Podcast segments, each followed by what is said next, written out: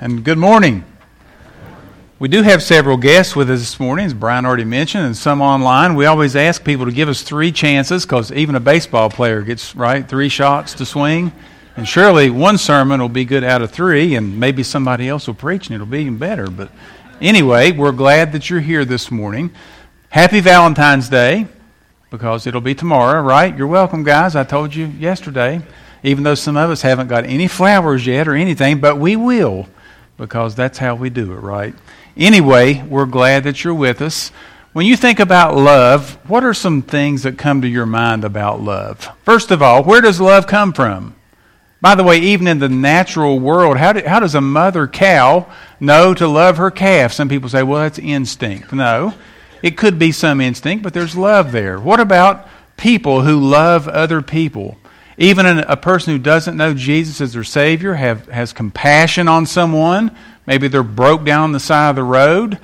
Where does it come from to have compassion to stop and help somebody change a flat tire? Have you ever thought about that? I mean, that's a philosophical question, but I think it's a theological question because love comes from God because God is love. And by the way, anytime you see an act of love out of someone's heart, whether they are a believer or a non believer, just know this, church family, that the reason they're even able to love is because they are created in the image of God, and therefore they receive the ability to love. So there's your theological lesson for the day. Now, if I were to ask you, what are some central passages in God's Word, meaning very clear passages that express God's love to people, where would you turn? Come on. Okay, I put it on the screen. Christian, you cheated. Oh, yeah, I'm sure you didn't. Yeah, we know. We, we know. John 3 is a very central passage. What is another central passage on love? Can, can anybody? 1 Corinthians 13, I almost preached on 1 Corinthians 13 about the clanging gong. I won't get off on that because that's another rabbit trail. Remember, 1 Corinthians 13 is sandwiched in between 12 and 14, which is the passage in Corinth where they are abusing spiritual gifts, and Paul gives them a, a spanking and explains what love is all about, right in the middle of gifts, by the way. What is another passage on love? Romans chapter 5, what does God say? Even while we were still sinners, Christ died for us, and God does what? His love poured out, gushed out. A very good passage. But this morning I'm going to turn to John chapter 3, so I invite you to turn there. And I did not put it on the screen today, so you either need your phone or a Bible. And I know that everybody who ever went to Sunday school or ever heard this story always heard it about Jesus and Nicodemus. But let me just say to you, there's a lot more in the Gospel of John than a simple story about a religious leader who wanders around and comes to Jesus. This is an amazing book, by the way, and it's presented in such a way. And some scholars have decided that in the Gospel of John there is this what they would call a motif. Anybody know what a motif is? A motif, like this underlying theme there is a secret motif of hidden disciples or secret disciples. People who really want to say that they're a Christian, they are somebody who has trusted Christ, but they are afraid to because the moment they say that, they will be demoted, persecuted, cast down, or cast out. Now, by the way, up until a few years ago, we would sit in this church and laugh at that, wouldn't we? We would say, oh my goodness, I can't believe people would be afraid to say that they're a Christian. Well, let me assure you, the time has come right here in our neighborhood when it is no longer a popular thing to stand up and say, I believe in Jesus Christ, I am a Christian, and I follow God. I believe His Word to be absolute truth, and all men to be liars, God to be true, and every man a liar. Let me tell you something, that's not popular. And this man, whose name is Nicodemus, was a very high, superior guy. It would be like someone who would be seated on the board of supervisors. And also, are you ready for this? He would also be a circuit court judge. So when you take those two positions and you put them together, very powerful man, and he would also be an elder in the church, by the way. Because this is how powerful this man Nicodemus was. I mean, everything about his reputation was on the line. And so John is writing this story explaining that now that Jesus has presented his ministry, he's going to now come forth, and this example is going to be one of the prime examples of God demonstrating his love to people who are even ashamed to say that they follow Jesus. Did you catch me on that? By the way, John chapter 3, a, a very famous passage, but let me share something with you the other day. I was talking to a man who had supposedly been in church most of his life, and this is an honest story. I tell it. Let it never be true of anybody in Trinity. But I asked the gentleman, "Can you explain to me John 3:16? Have you ever heard of it?" He said, "Well, I've heard of it, but I don't know what it is." I said, "Okay. I'll start it for you. God so loved Yeah, I mean you said that, but he went drawing a blank. I said, God so loved the world that he gave his only. Now, I know you're going to say it, I'm just telling you what the man said. And he just went, I don't know.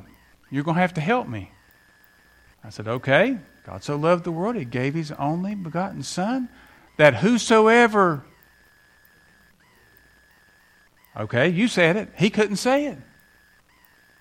So I began to ask him, So, how long have you been? Well, he said, I've, I've been in church since I was a young man, about the time I was in college. Told me the church he went to and so forth. He said, But I, that's just not familiar to me. Could you explain that? Now, I just share that with you as a pastor. So as a, you know, as a pastor, I'm sitting there going, "Ooh, good lesson to learn here." We assume that people know things and in reality, they don't. And the guy ended up saying, you know, in my professional career, in what I was in, we didn't discuss things like that.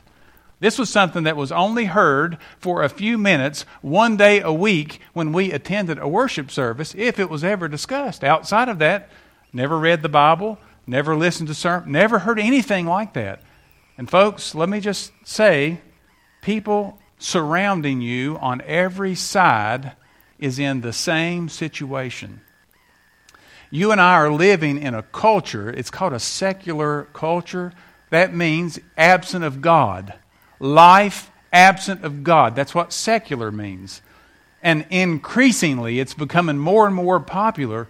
People do not know these messages from God, the Word of God, the story of God. So, therefore, it is imperative as God's people that, first of all, we know it, and second of all, we're able to share it. Because this is the only way people are going to have hope in our world is if we become the mouthpieces of God. First in our life, by the way we live and handle our life, and second of all, by the message we share, which comes from God. So in this passage, John chapter 3, it is actually begun with a very bad chapter break again in chapter 3, but it's preceded by this short paragraph in John chapter 2, verse 23. You there with me? Here it is. Now, when he was in Jerusalem at the Passover feast, many believed in his name when they saw the signs that he was doing. But Jesus, on his part, did not entrust himself to them because he knew all people and needed no one to bear witness about man under circle that word man. You ready? I want to show you. I want to teach you something here. Circle it in your mind. He needed no one to teach him to bear witness about man, for he himself knew what was in man. Now there was a man. Do you all catch the link here? John is saying in 2 23 through 25 that there were certain people who believed in him, but they would not profess it publicly. And John said, Now I'm going to tell you who one of these men are. Now there was a man of the Pharisees named Nicodemus, a ruler of the Jews. This man You all like how I'm reading that? This secret disciple, this secret follower, this man came to Jesus by night and said to him, Rabbi, we know that you are a teacher come from God, for no one can do these signs that you do unless God is with him. Jesus answered him, Truly, truly, I say to you, unless one is born again, he cannot see the kingdom of God. Nicodemus said to him, How can a man be born when he's old? Can he enter a second time into his mother's womb and be born? Jesus answered, Truly, truly, I say to you, unless one is born of water and the Spirit, he cannot enter the kingdom of God. That which is born of the flesh is flesh, and that which is born of the Spirit is spirit. Stop marveling that I said to you, singular, you, stop marveling that I said to you, Nicodemus, that y'all, you like that? Plural, all of y'all must be born again.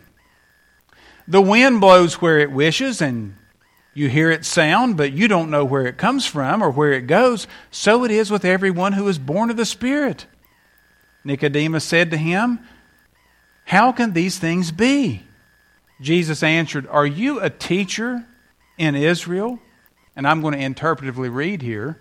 And you've never read Ezekiel chapter 36, verses 23 through 25? You're a teacher in Israel and you don't understand this? Truly I say to you, we speak of what we know. By the way, who is we? I'm going to get into some issues here in a minute.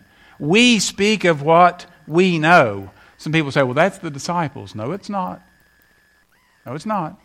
Jesus here is talking about himself, the Father, and the Spirit, the Trinity. We speak of what we know and bear witness to what we have seen.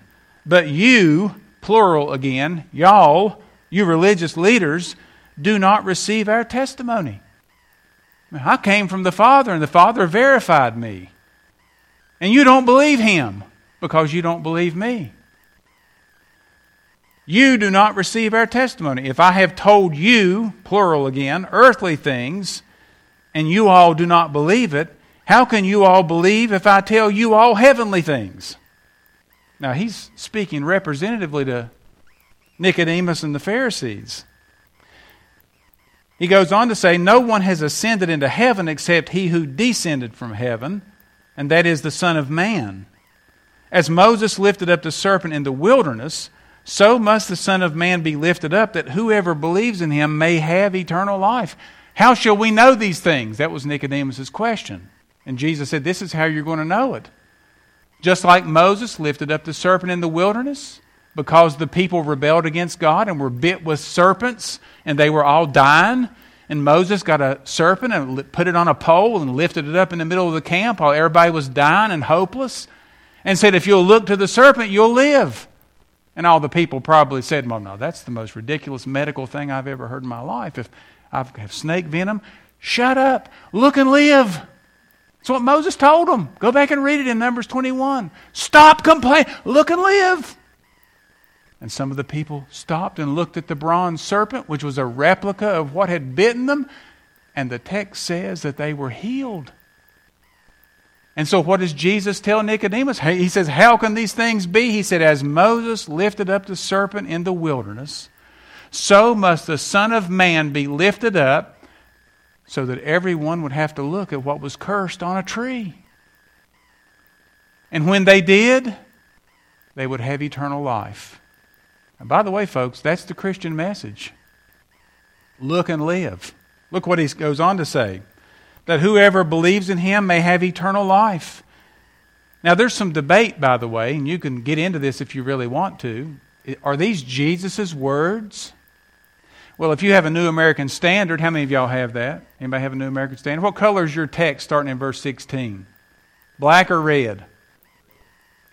All of them red? Everybody's red? there, there is some debate starting in verse 16 on whether or not this is actually the words of Jesus. The Christian Standard Bible, the New English Translation, and others say that this is not actually the words of Jesus. Now, don't get offended. I'm just telling you what different people say. they say that this is not the words of Jesus speaking, but it's more so the, the words of John, the gospel writer, who records these words. New English Translation, Christian Standard Bible, there's some other versions that take that view. Others, along another line, uh, New American Standard, the NIV, and others, have it in red ink and believe that these words are attributed to Jesus. Now, when you study this out in honesty, it could go either way. Okay? It could really go either way. And it doesn't matter. Does, it matter if these words were in red or in black? Let me ask you another question. Are Jesus' words in the Bible more powerful than the Apostle Paul's words over in 1 Corinthians and Romans? Y'all, please answer that for me. Oh, thank you. Somebody said no. They are all inspired and they are all equal. One is not above the other. And you hear people say all the time, well, if I could just read the red, well, you better read the black too. Because they said it was just as much God's word as the red. And by the way, the red letters were added in the Bible. Jesus didn't color them in red, please, please, because Jesus never wrote a one himself. That's another issue. I'm not getting off. But my point is, he probably, this is where I would lean, okay, watch me, I would lean, not far, but I would lean that these are possibly the words of Jesus, but I would also say they could be John's. Either way, it doesn't matter. Because here's what it says For God so loved the world. I could really mess with you all right now because if you got into language study, there is an issue with this word so. And here it is. I'm going to share it with you just a little. Is, is the issue in the text here greatness God so loved the world? Or is it manner? This is the way that God demonstrated his love. So if you would say it was emphasis, then it would read, For God so loved the world. But if it was manner, it would go this way. So this is how God loved the world. Now you all can see which way I lean, but people are so scared to mess with John 3:16 they don't change it. For this is the way God so loved the world, he gave his only son that whoever believes in him should not perish but have eternal life. For God did not send his Son into the world to condemn the world, but in order that the world might be saved through him. Whoever believes in him is not condemned, but whoever does not believe is condemned already, because he has not believed in the name of the only Son of God. And this is the judgment that light has come into the world, and people or man loved the darkness rather than the light because their works were evil. Don't miss this. Are y'all ready? I'll point it out in a minute, but boy, we read over it and we miss it. Look in verse 16. For God so loved what? But what did man so love? Darkness. Thank you. God loved the world, and the world loved darkness rather than light because their works were evil. For everyone who does wicked things hates the light and does not come to the light, lest his work should be exposed. But whoever does what is true comes to the light, so that it may be clearly seen that his works have been carried out in God. Now, this is Christ laying out to Nicodemus dude, you got a choice. You're either going to hide in darkness and shame of me, or you're going to come out in the light. Now, by the way, do you all know the story of Nicodemus? Nicodemus is heard of again in John chapter 7, where uh, he, he talks to the council about not judging someone the law has not heard. And then he's seen again at the very end where Jesus is put on the cross, where he and Joseph of Arimathea were both disciples of Jesus, but secretly, for fear of the Jews, I'm in 1938 and 39 asked Pilate if they might take away the body of Jesus, and Pilate gave him permission. So he came and took away the body, and Nicodemus also, who earlier had come to Jesus by night. By the way, every time Nicodemus is mentioned throughout the Gospel of John, it's put right beside the fact that he came to him at night. He was afraid, to be seen. Nicodemus also, who earlier came to Jesus by night, came bringing a mixture of myrrh and aloes, about 75 pounds in weight. So he helped prepare the burial of the body of Jesus.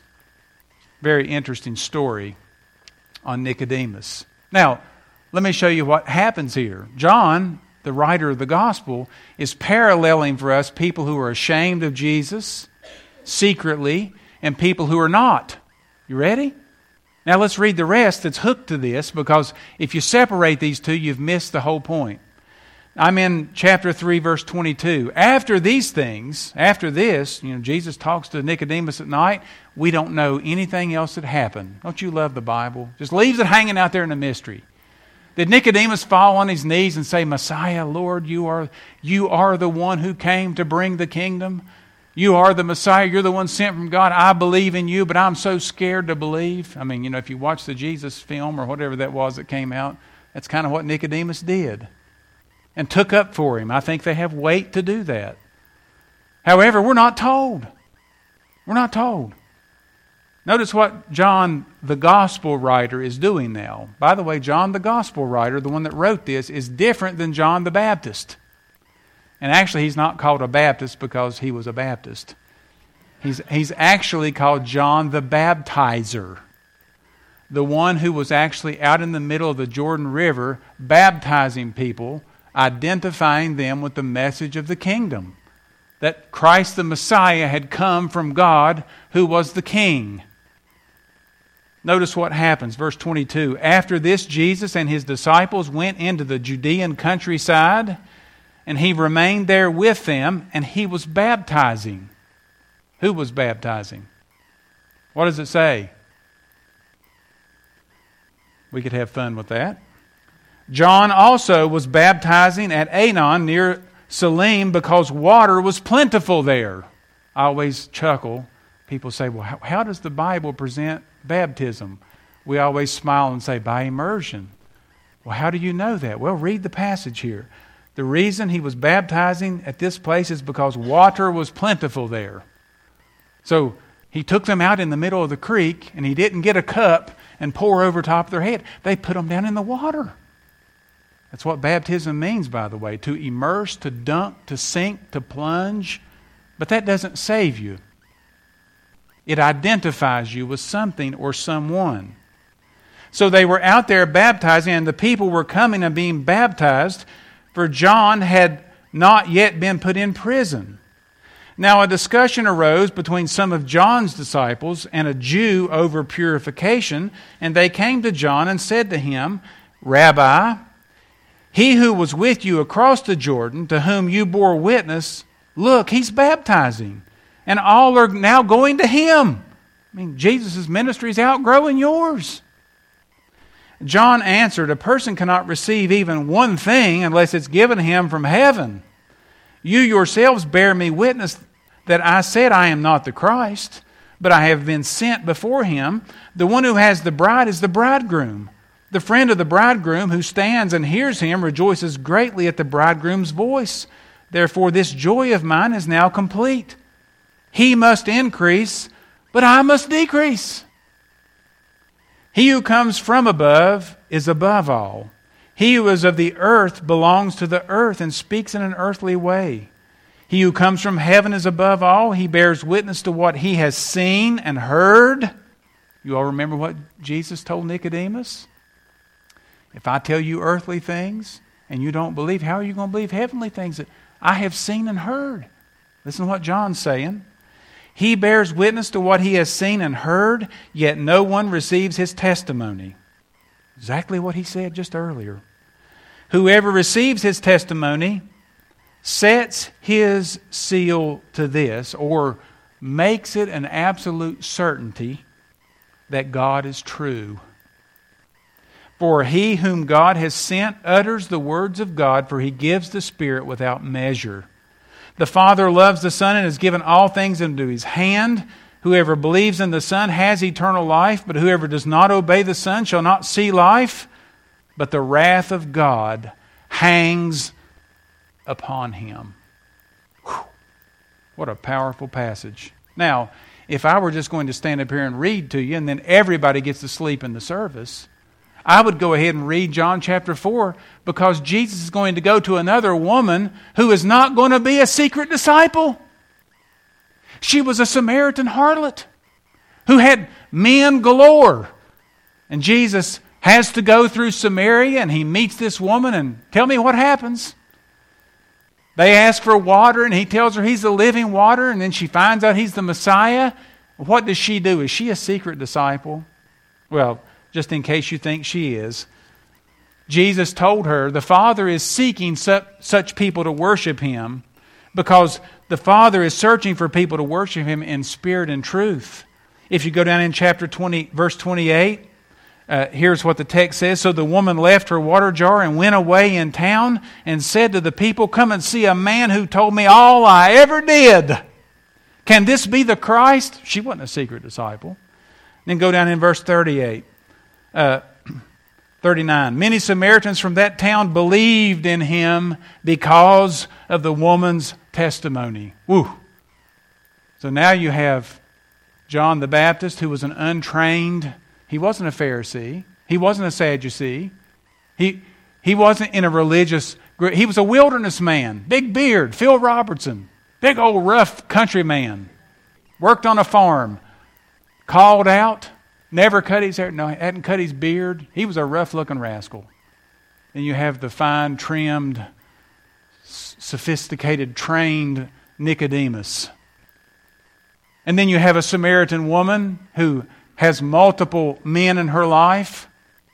Let me ask you a question Who was ashamed of Jesus and who wasn't? Now, this is the parallel that, as God's people, we need to think about. Do you remember when Jesus said, you know, people were amazed, these religious leaders were so amazed that, that Mary Magdalene took her hair, you know, she was a prostitute. Christ forgave her.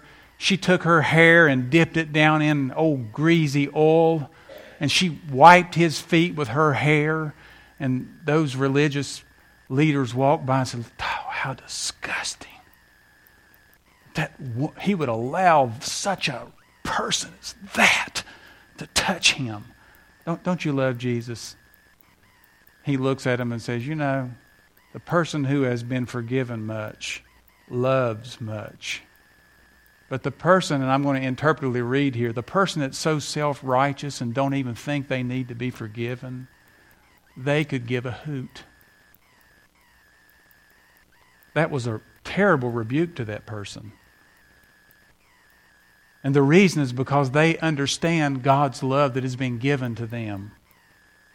Now, as we think about this issue, the Bible presents God's love in many ways. And if you want this for an outline, you can snap a picture or you can go back online and freeze it. But here is how it presents it it's an active, searching, and forgiving love, as in the lost sheep. It's an immeasurable love, can't be exhausted, can't be measured. It's an eternal love it lasts forever. And it's also a sacrificial love. And that's what Jesus portrayed here.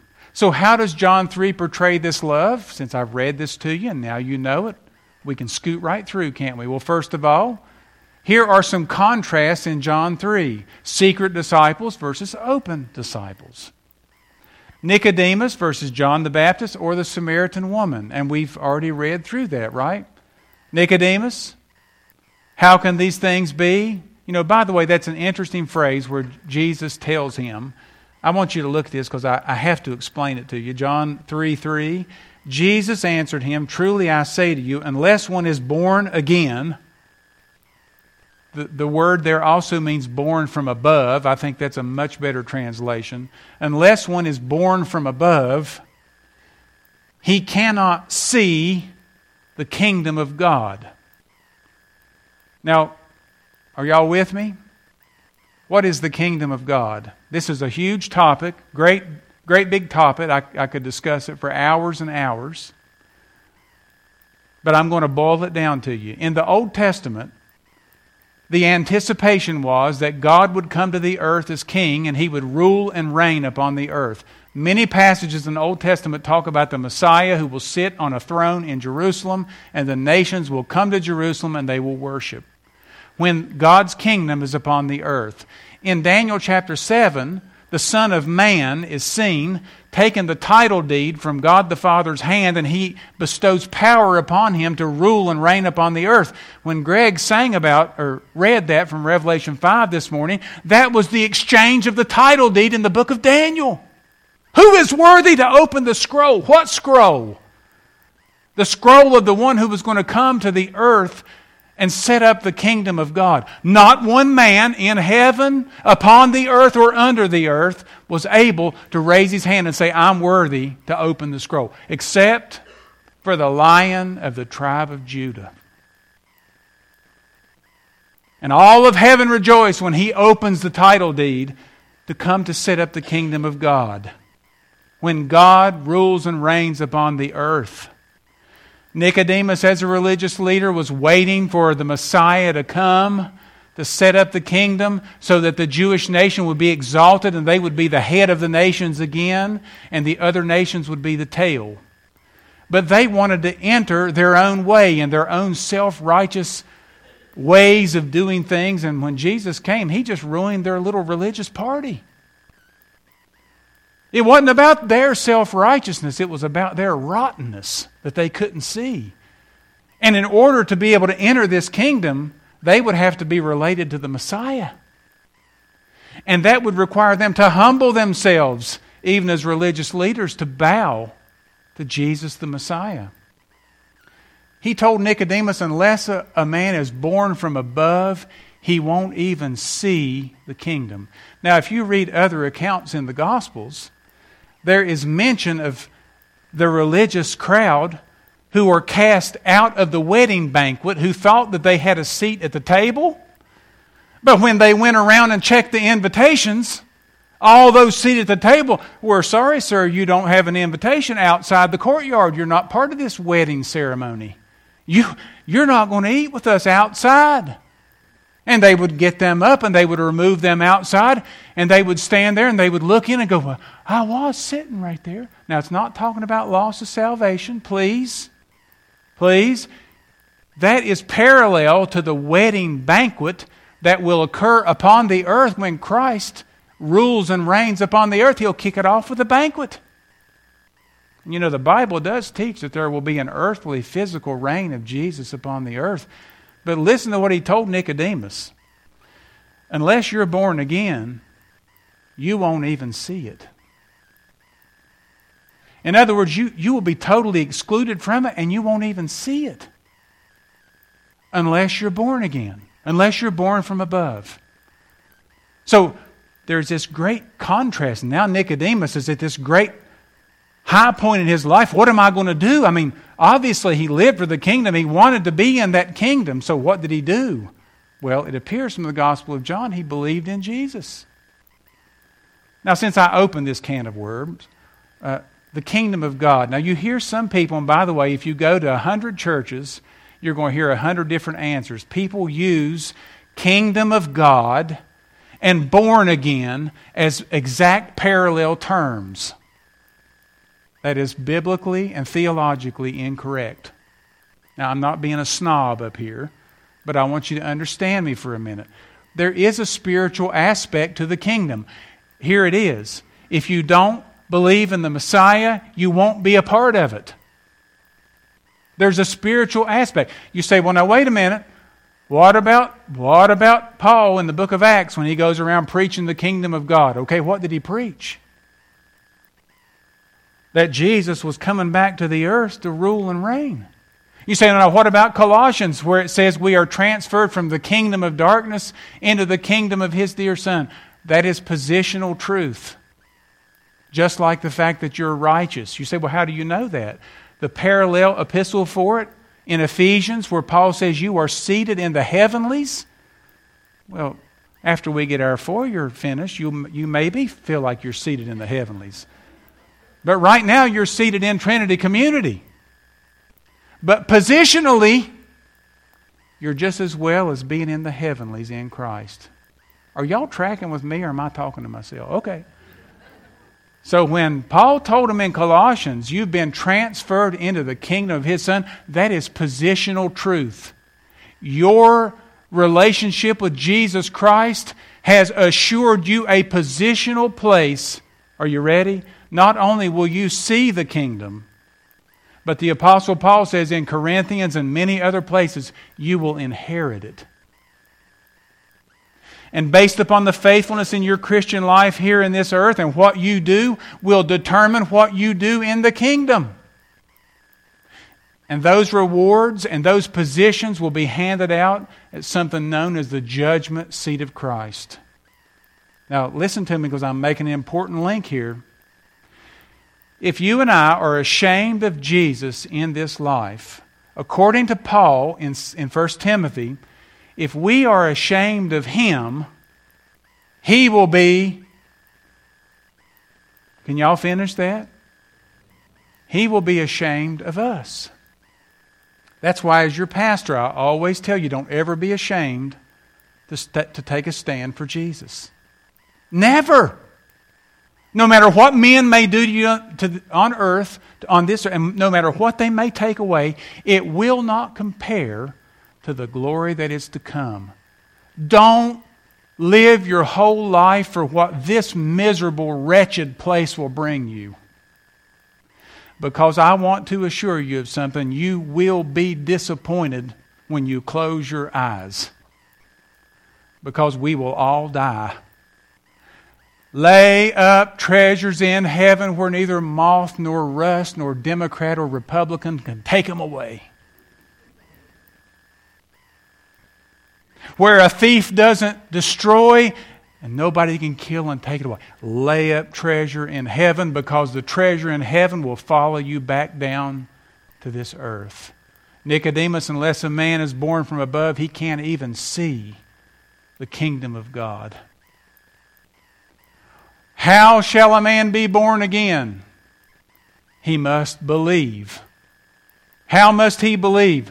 Just as Moses lifted the serpent in the wilderness and the people who were bitten and dying had to look and live, so must the Son of Man be lifted up, that whoever believes in him should not perish but have everlasting life. All they have to do is look at the Savior, see their need, believe that his death on the cross was taking their place, and they too will have eternal life. I want you to listen to me, friends. That's, that's not hardly the message that we hear today. What we hear today is mostly this unless, unless you are this, and unless you do this, and you do that, and you feel this way, and you. Look and live. God doesn't take a clean fish. He takes a dirty fish and then he guts it and cleans it. Don't waste your life trying to get yourself right to believe. When the Holy Spirit convicts your heart to believe on Jesus as your Savior, put your faith in Him. He'll clean you up after you do that. But a lot of people wait and they wait and they think they've got to get themselves in a certain position to where God will accept them. He'll accept you right where you are, right exactly how you are. Come to Jesus. D.L. Moody tells a story. He traveled over in England. He met a young preacher, and Moody was going to be nice to him and said, If you ever come to America, look up Chicago, and I'll let you have my pulpit. Now, if you know Moody, he was in Moody Church, which is a huge church, big facility. Well, Moody didn't know, but about a year later, the young man telegrammed him and said, Landing in Chicago tomorrow. It was on a Saturday. Moody panicked. He said, Oh, my goodness, I promised him my pulpit. I'm not going to be here tomorrow. I had somebody else supposed to speak. What am I going to tell him? He came from England. So he sought out his best counselor, his wife. What, honey, what do I do? And she said, Well, you've already told him he's going to preach. Let him preach. Moody said, But I'm not going to be here, and we're supposed to start four days of meetings. She said, Let him preach anyway. So Moody met with the young man and said, Okay, I'm going to let you preach. What are you going to preach on? He said, John 3 16. Moody said, Okay, well, I guess that's fine. Moody left. Listen to this story. Moody contacted his wife the next day and said, Honey, how did he do? She said, He preached better than you did. Moody said, Wonderful, I think. What did he preach on? She said John 3:16. He told sinners that God loved them. Now, listen. This, this is where Moody learned. Moody says that up until that point, he could not confidently say that God loves sinners. And so Moody stopped his meetings and went back and he listened to that young man and he said, Lo and behold, he preached on it for four days. God so loved the world that he gave his only son. God so loved the world. And Moody said after four days, it totally transformed his mind and life that he could stand up and look into the eyes of every man and say, God truly, wholeheartedly loves you. He loves you so much that he wants you to believe in his son so that you might be his child.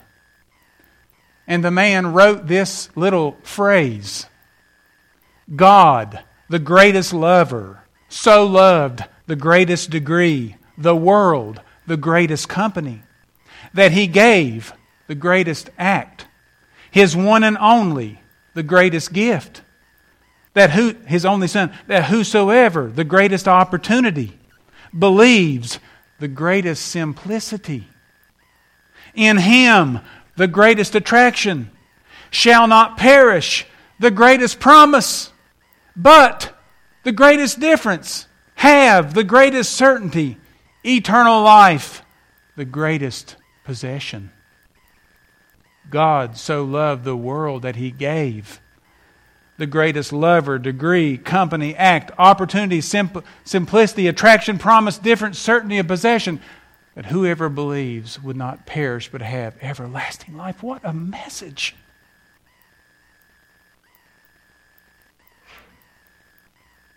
Secret disciples. God's love is extended to both. This is what's amazing. He still loved Nicodemus even though Nicodemus was ashamed of him. Does that bring comfort to your heart? Now, let's not stand up on our high horses. You ready? Because I'm, I'm going to be right there with you. Has there ever been times in your life when you had a chance to speak for Jesus, but you were afraid? Anybody that wants to repent when the service is over, you can come up here. If you sat there and went, "No, not me. I not never." Every one of us, right here included, have had times when we should have spoke, but we didn't. God does not stop loving us because we don't speak. Aren't you glad of that? His love is not conditional, it's unconditional, unmerited, poured out upon us. And it is extended to both. The second contrast God's love versus man's love. Quickly here, God so loved the world, but man so loved darkness. And even though man is in darkness, God's forgiveness is still extended to him that whoever believes might have everlasting life. God loves the world, men love darkness. Now, by the way, let me plow the ground a little bit. Do Christians love darkness? What is darkness, by the way? Darkness is symbolic here for sin. Because when we sin, we hide. That's what we do, that's our nature we like to hide. Now, question for you Are there Christians who love darkness? Go ahead and say yes again. Is that, is that propensity in every one of us to love darkness? Go ahead and shake your head yes. That's our nature. Listen to what the same writer to this epistle, this gospel, wrote in 1 John. If we walk in the light as He is in the light, we have fellowship with Him, and we walk in the truth, basically. But if we love darkness and we hide it and say we have fellowship with Him, we tell a great big fat lie. So here's the remedy for Christians who love darkness. If we confess our sins as Christians, if we confess our sin, He is faithful and just to forgive us of our Christian sins and to cleanse us from all unrighteousness. Not restore the relationship, but restore the fellowship. So this passage goes both ways. It talks about unbelievers who love darkness and believers who love darkness. Because that, that is in all of us, it doesn't leave. And then finally, the third contrast is belief versus unbelief. Now, let's follow through this. Are you ready? I'm going to give you a quiz. I'm going to start in 316 again, so don't put your Bible up. God so loved the world that he gave his only son that whoever does what? You all say it loud like you mean it. Okay, now either this is God's word or it's not. The one condition for eternal life is belief in Jesus. Whoever believes in him should not perish, but have eternal life. Verse 17, because, I mean, I'm going to read here. I can't help it. God, God didn't send him to condemn the world. All he had to do was withhold him. The world was already under judgment. Don't, this is ridiculous. God didn't send Jesus to, to damn the world. The world was already damned, it was already under judgment. God did not send his Son into the world to condemn the world, but in order that the world might be saved through him. Whoever, what? Believes in him is not condemned. Whoever believes in him is not condemned. Whoever believes in him is not condemned. It doesn't say whoever acts this way, whoever doesn't have these thoughts in his mind, whoever doesn't say these things out of his mouth. It says, whoever believes in him is not condemned. But whoever does not is condemned already. Whoever believes is not condemned. Whoever does not believe is condemned already. Look at this contrast. One is for eternal life, one is for eternal condemnation. And it all hinges upon one individual act, which is what? Belief. Do you believe that Jesus, the Messiah, died on the cross to pay the full penalty for your sin as the one sent from God to bear that? Do you? If you do, guess what? The text in God's Word says that you are not condemned. That means when you stand before Almighty God, even as a Christian, I don't care how rotten you've been or how scared you've been or whatever you've been like Nicodemus, and all of us have some of that in us. And I don't go pointing that holy religious finger at anybody. Because at the judgment seat of Christ, the only person we're going to be worried about is right here. And as a pastor, I'm going to have to give double account that I shared the truth of God's word with you, and I wasn't afraid of you. I wasn't afraid of you because I was going to speak God's truth. It's not mine, it's His and tell you the truth, whether you liked it or not, whether you stayed or whether you didn't, whether you got mad and ran off, and whatever you did, I had to tell you the truth and do it lovingly. But when we all stand before Jesus, we may lose rewards because of some of the things that we have or haven't done, but we will not be condemned. And the Apostle Paul said, There is therefore now no condemnation to those who are in Christ Jesus who walk according to the Spirit and not the flesh. So don't walk according to the flesh so that you don't lose inheritance out in the future kingdom. But you know what? You'll not be condemned. Now, I'm going to tell you something. That'll, that'll turn a Baptist into a Pentecostal. No condemnation. But he who believes not is condemned already because he hasn't believed. And here's the judgment light came into the world, and men loved darkness rather than light because their deeds were evil. They loved it. The contrast condemnation versus no condemnation. What are some truths from this passage? First of all, God's love is a seeking love. He, he sought out Nicodemus. He sought out John the Baptist. He sought out the Samaritan woman. It's a seeking love. Maybe he's seeking out you. You say, well, how do I know if he's seeking me? Well, if there's this uneasiness in your heart that you don't know whether you've believed on him, that's a good indication he's seeking you. I can't tell you how many times I sat and listened to a gospel message pierced on the inside. I was not a believer. I was not a believer. He, the Holy Spirit pierced me. I was scared.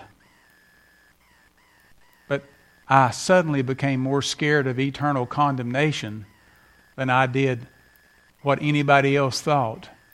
And God so worked in my heart and gave me faith to believe. And when He did, I exercised that faith in believing that Jesus died for me. He saved my soul.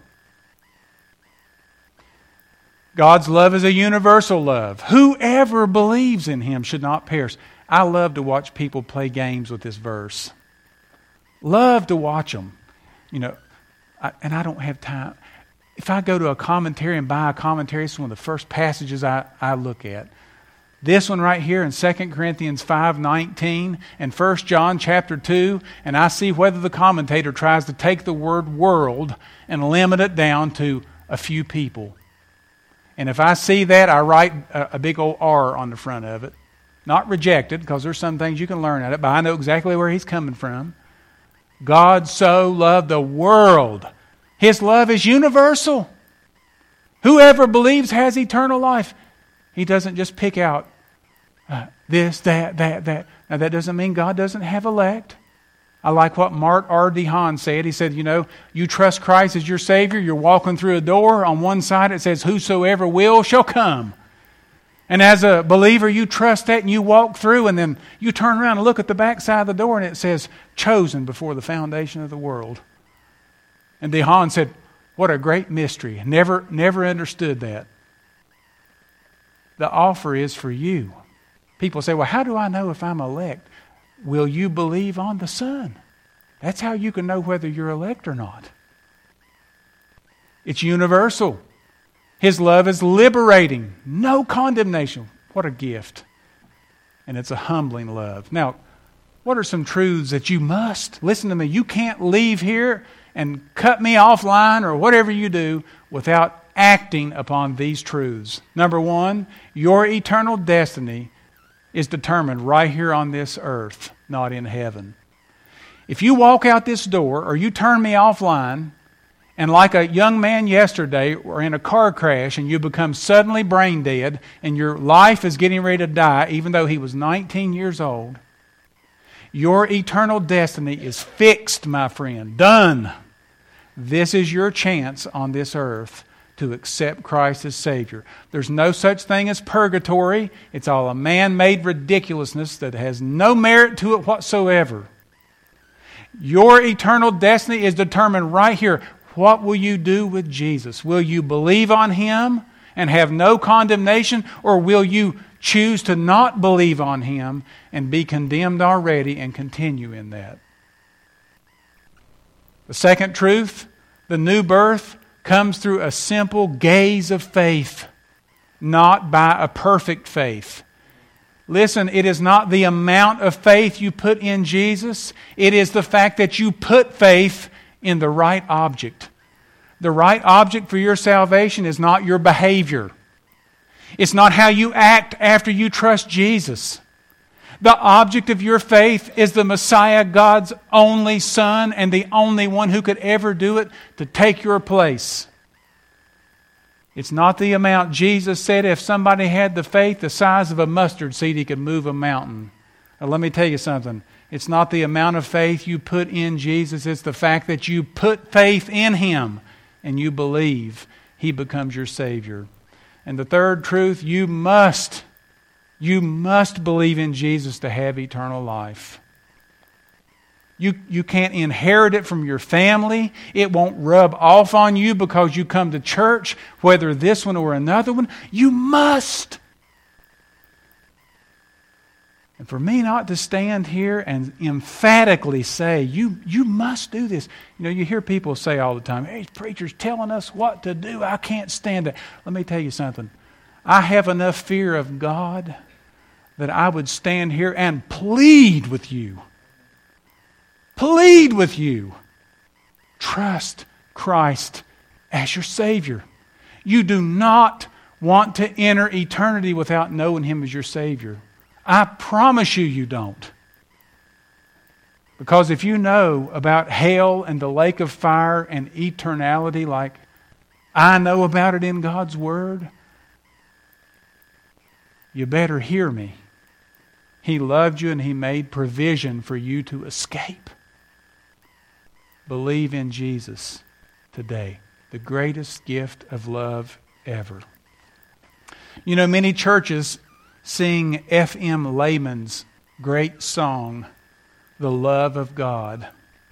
But did you know that, interestingly, many people don't know that the last stanza of Lehman's song he didn't write?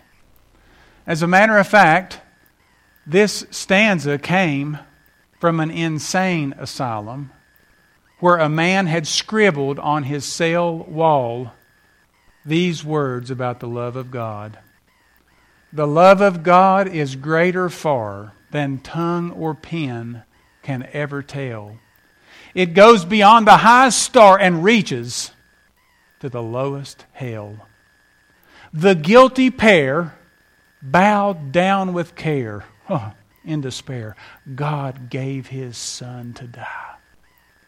His erring child, he reconciled and pardoned from his sin. Could we with ink the ocean fill, and were the skies of parchment made? Were every stalk on earth a quill, and every man a scribe by trade? To write the love of God above, it would drain the ocean dry, nor could the scroll contain the whole if it was stretched from sky to sky. The love of God. What have you done with Jesus as your Savior? Will you trust Him? You can do that right where you are. Pray with me, every eye closed. Father, I pray that you'll open the hearts of anyone here or who may watch us that does not know Christ as Savior. This is what you do, friend. You simply say, Dear Jesus, I believe that you died on the cross in my place and for my sin, and I trust you. I receive you by faith that you did that for me. And if you're willing to do that this morning, based on the Word of God, He will grant you eternal life. So I encourage you to do that today. And Christians, all of us here, all of us online, help us love the light and not the darkness. And may we never be secret disciples for Jesus. But may we openly say, God loved me, I love him, and I am not ashamed of the gospel of Christ because it is the power of God unto salvation to everyone who believes, to the Jew first, and next, thank God, to the Gentile. Thank you, Father, for doing that for us and for giving us Christ. And it's in his name we pray. Amen.